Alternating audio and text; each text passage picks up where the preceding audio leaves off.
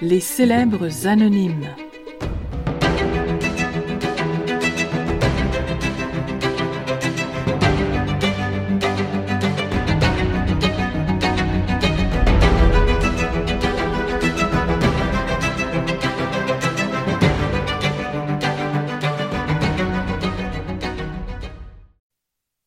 La photographie des jumelles. Le saviez-vous? Dans un couple de jumeaux, l'un veut s'émanciper, l'autre fusionner. C'est là tout le drame des complices forcés.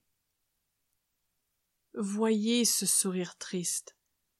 Sentez cette tension joyeuse.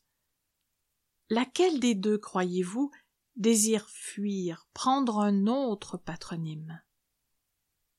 Laquelle des deux souhaite le plus se faire appeler par son prénom plutôt que par Hé les jumelles, le souper est prêt Laquelle désire arracher la robe sans personnalité? Laquelle ajuste son bandeau pour être certaine que son âme sœur lui ressemble en tout point? On aurait pu croire qu'elles partagent le même bonheur de se savoir comprises. La belle utopie.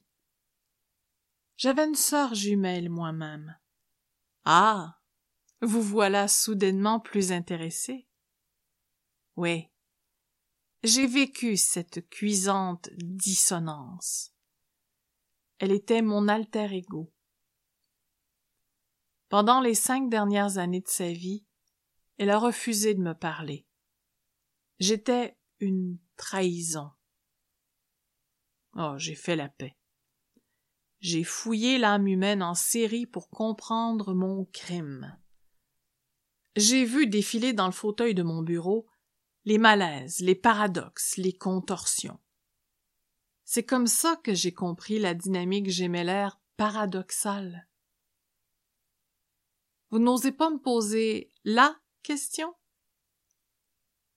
Est-ce si important de savoir si nous étions identiques ou non? Ne voulez-vous pas savoir quel rôle j'ai joué? Est-ce que je cultivais le mimétisme à outrance?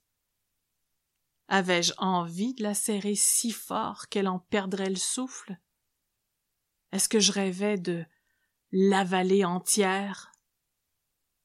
Ou peut-être que je voulais brûler nos vêtements identiques? Peut-être que je voulais tous les projecteurs sur ma seule personne? Peut-être que je voulais l'amour du garçon fasciné par les jumelles pour moi toute seule. Quel est le pire des deux? La fusionnelle sans identité?